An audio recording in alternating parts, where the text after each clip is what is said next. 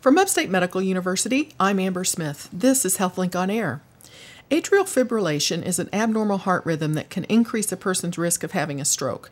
There's a relatively new way to help reduce the risk for some patients. Here to talk about it is Dr. Jamal Ahmed, an invasive cardiac electrophysiologist in the Upstate Heart and Vascular Center, and nurse Scott Davis, who is the Watchman Procedure Coordinator there. Welcome to you both. Thank you very Good much. to be here. Thanks for being here.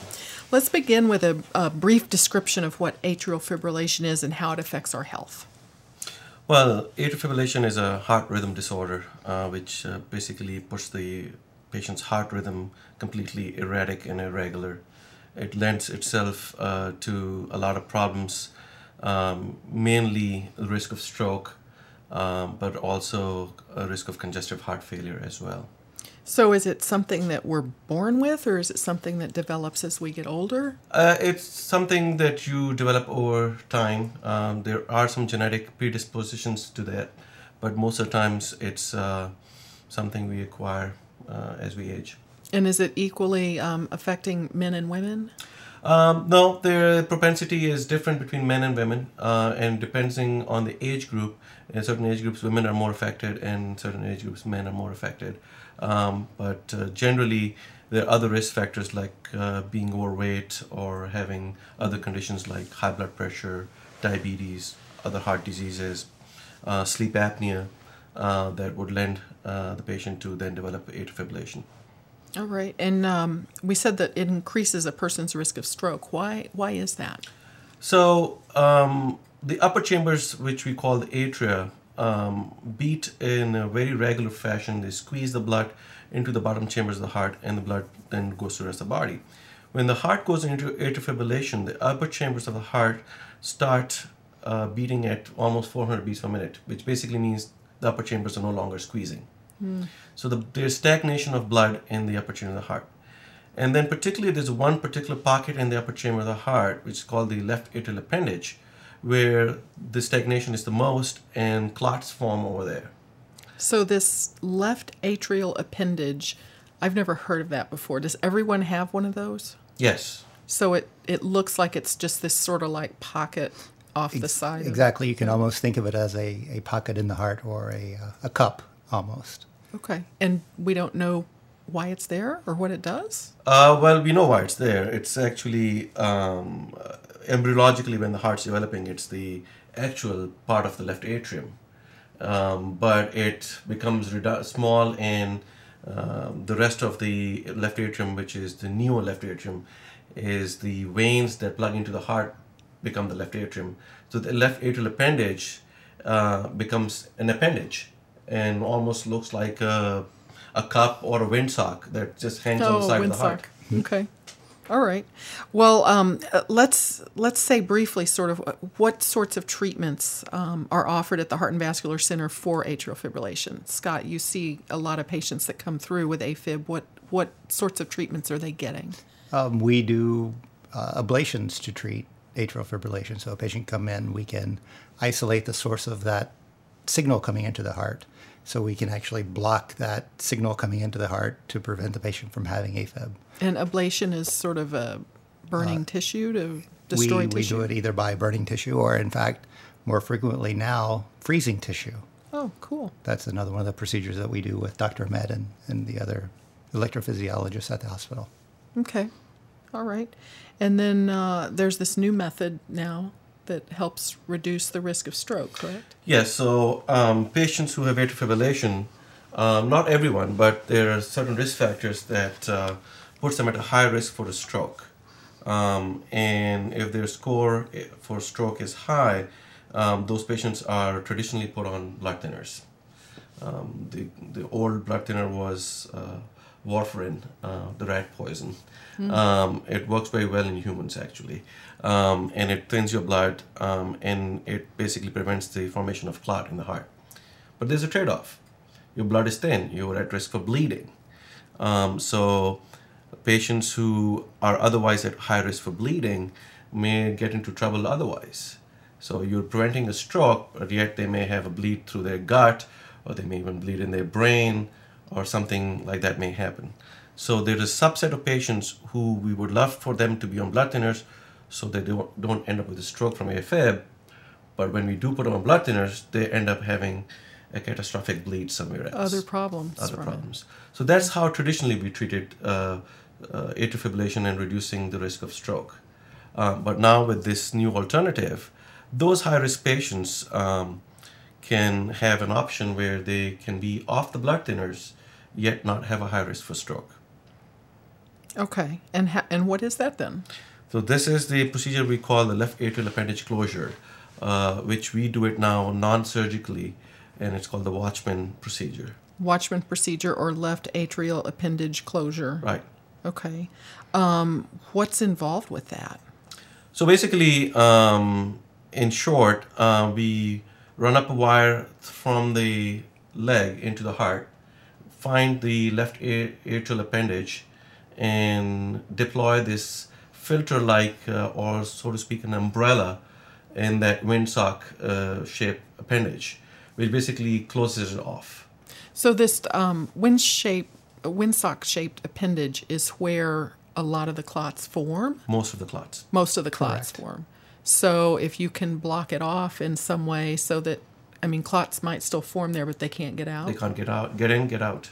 Huh. Blood cannot get into it. Blood cannot get out of it. Okay.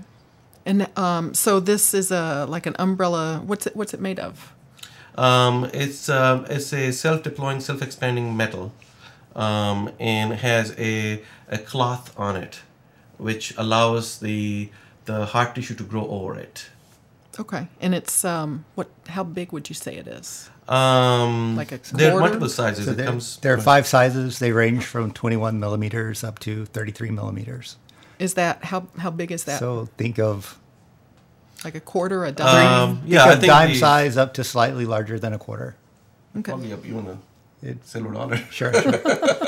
Depending on the size of the depending on patient, the, right? Exactly, depending on the size of the patient's anatomy, they, there are various sizes of the device that are available to accommodate those various sizes.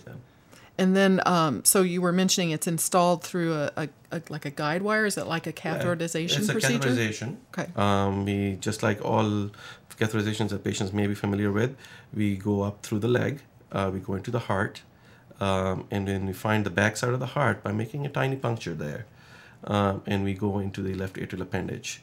Once we're there, we measure the size of the left atrial appendage to see what size of Watchman would need to be deployed and then it is delivered over there. We test it, make sure it's nice and secure before we release it into the heart. Is it sewn into place? No. What, you so it's a have to position- self-expanding nitinol metal uh, stent uh, that basically, as you deploy it, it enlarges until it meets resistance, um, and then that's where it gets deployed. And then tissue grows and sort of anchors Right. it. It has its own small anchors. Okay, neat. And the patient, in terms of this, um, has this done, and they stay overnight or not? Generally overnight, one night stay. We make sure that everything's okay, um, and they're safe for uh, discharge, um, and then they go home the next day. Now, it is important to note that the patients do not come off the blood thinners right off the bat. Oh, they don't. They do not. So they would remain on blood thinners for at least a month and a half. Um, this allows for the heart tissue to grow over the Watchman device. Okay. And once that has happened, we confirm that that has happened uh, with another uh, imaging test. And when that confirms that the Watchman is secure and uh, there's no further blood flow into the appendage, we change the patient's blood thinners to a, an aspirin or another blood thinner. So it's Less okay to take aspirin? Eventually, the goal is to leave the patient on an aspirin. Okay. Uh, well, this is Upstate's HealthLink on Air. I'm your host, Amber Smith, talking with Dr. Jamal Ahmed and nurse Scott Davis from the Upstate Heart and Vascular Center about the new Watchman procedure. Um, Scott, I wanted to ask you how do you prepare patients for this? How do you explain what they'll be going through, the patients and their families? So we do have videos that we can show the patient. Um, I will call them on the phone and explain to them that it's a, a very simple, basic procedure. I'll explain to them they'll come into the hospital um, that morning. We will um, review all their history and their meds. Um, explain to them that they'll come into the EP lab and that we will put them to sleep, that they won't feel anything during the procedure, that they'll be spending the night. I run through all of the uh, medications that they'll be on afterwards. um, that they'll be coming back 45 days later again for the test that Dr. Ahmed spoke to, um, answering all of their questions that they will have. Um, and of course, they'll have seen Dr. Ahmed prior to the procedure. So really, it's it's a pretty simple and, and straightforward procedure. Um, so that's All right, so let's talk about who is and who is not a candidate for a Watchman device. So, patients who uh, need to be on blood thinners who are considered high risk for stroke, and we go by a scoring system. Um, but once their score has crossed that uh, cutoff, then they would be candidates. So there are low risk patients with atrial fibrillation that do not require blood thinners and do not require a watchman either. Um, then there are high risk patients who require blood thinners but cannot take blood thinners because of bleeding risk um, or patients who have a lifestyle that does not lend them to be on blood thinners. You know, stuntmen. Oh, You know, okay. the poster child for a watchman is Arnold Schwarzenegger. Oh, okay. He has a watchman, I didn't realize that. right? Because he would not even get to be allowed to do stunts with blood thinners. Okay. So if you're in that line of work where you are at risk for injuring yourself and you're on blood thinners and you expose yourself to high risk of bleeding, then that would be an option that would- we would pick, even though you don't have an internal bleeding problem otherwise. Okay. So a patient preference could be considered if it's valid, or if the patient cannot safely be on blood thinners on the long-term basis. And then uh, the device itself is made of titanium or nickel or Yes, it's a and it's a titanium alloy, so it's so an- you couldn't yes, be allergic to that. could not So, be allergic to that.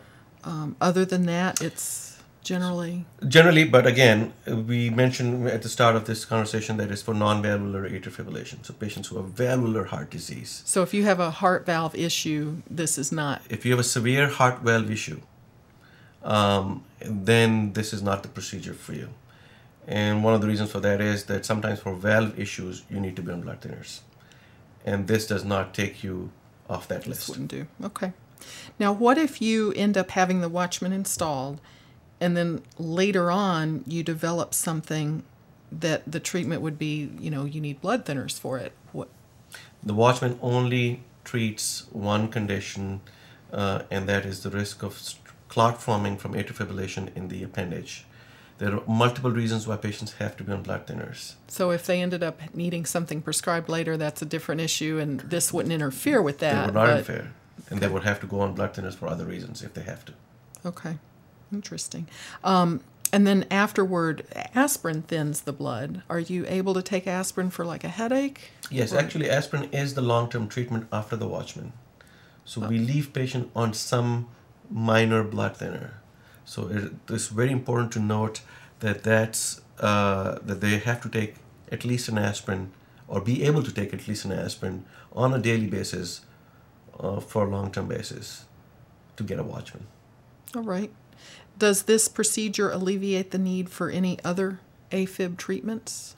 Or would you, I mean, it doesn't really treat AFib. It does not.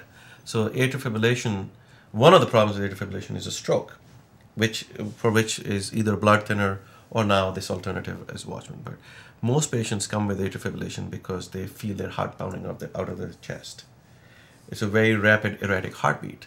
They do not like the way it makes them feel. Um, they can get dizzy, lightheaded. They can get short of breath with that. And for that, we either give them medications to control the atrial fibrillation, or like Scott mentioned, uh, we perform an ablation, where we go and find the spots in the heart that cause atrial fibrillation and destroy them by either freezing or uh, cauterizing them with radiofrequency. Well, interesting. Well, thank you both for being here. My guests have been Dr. Jamal Ahmed and nurse Scott Davis, both from the Upstate Heart and Vascular Center. I'm Amber Smith for Upstate's podcast and talk show, HealthLink on Air.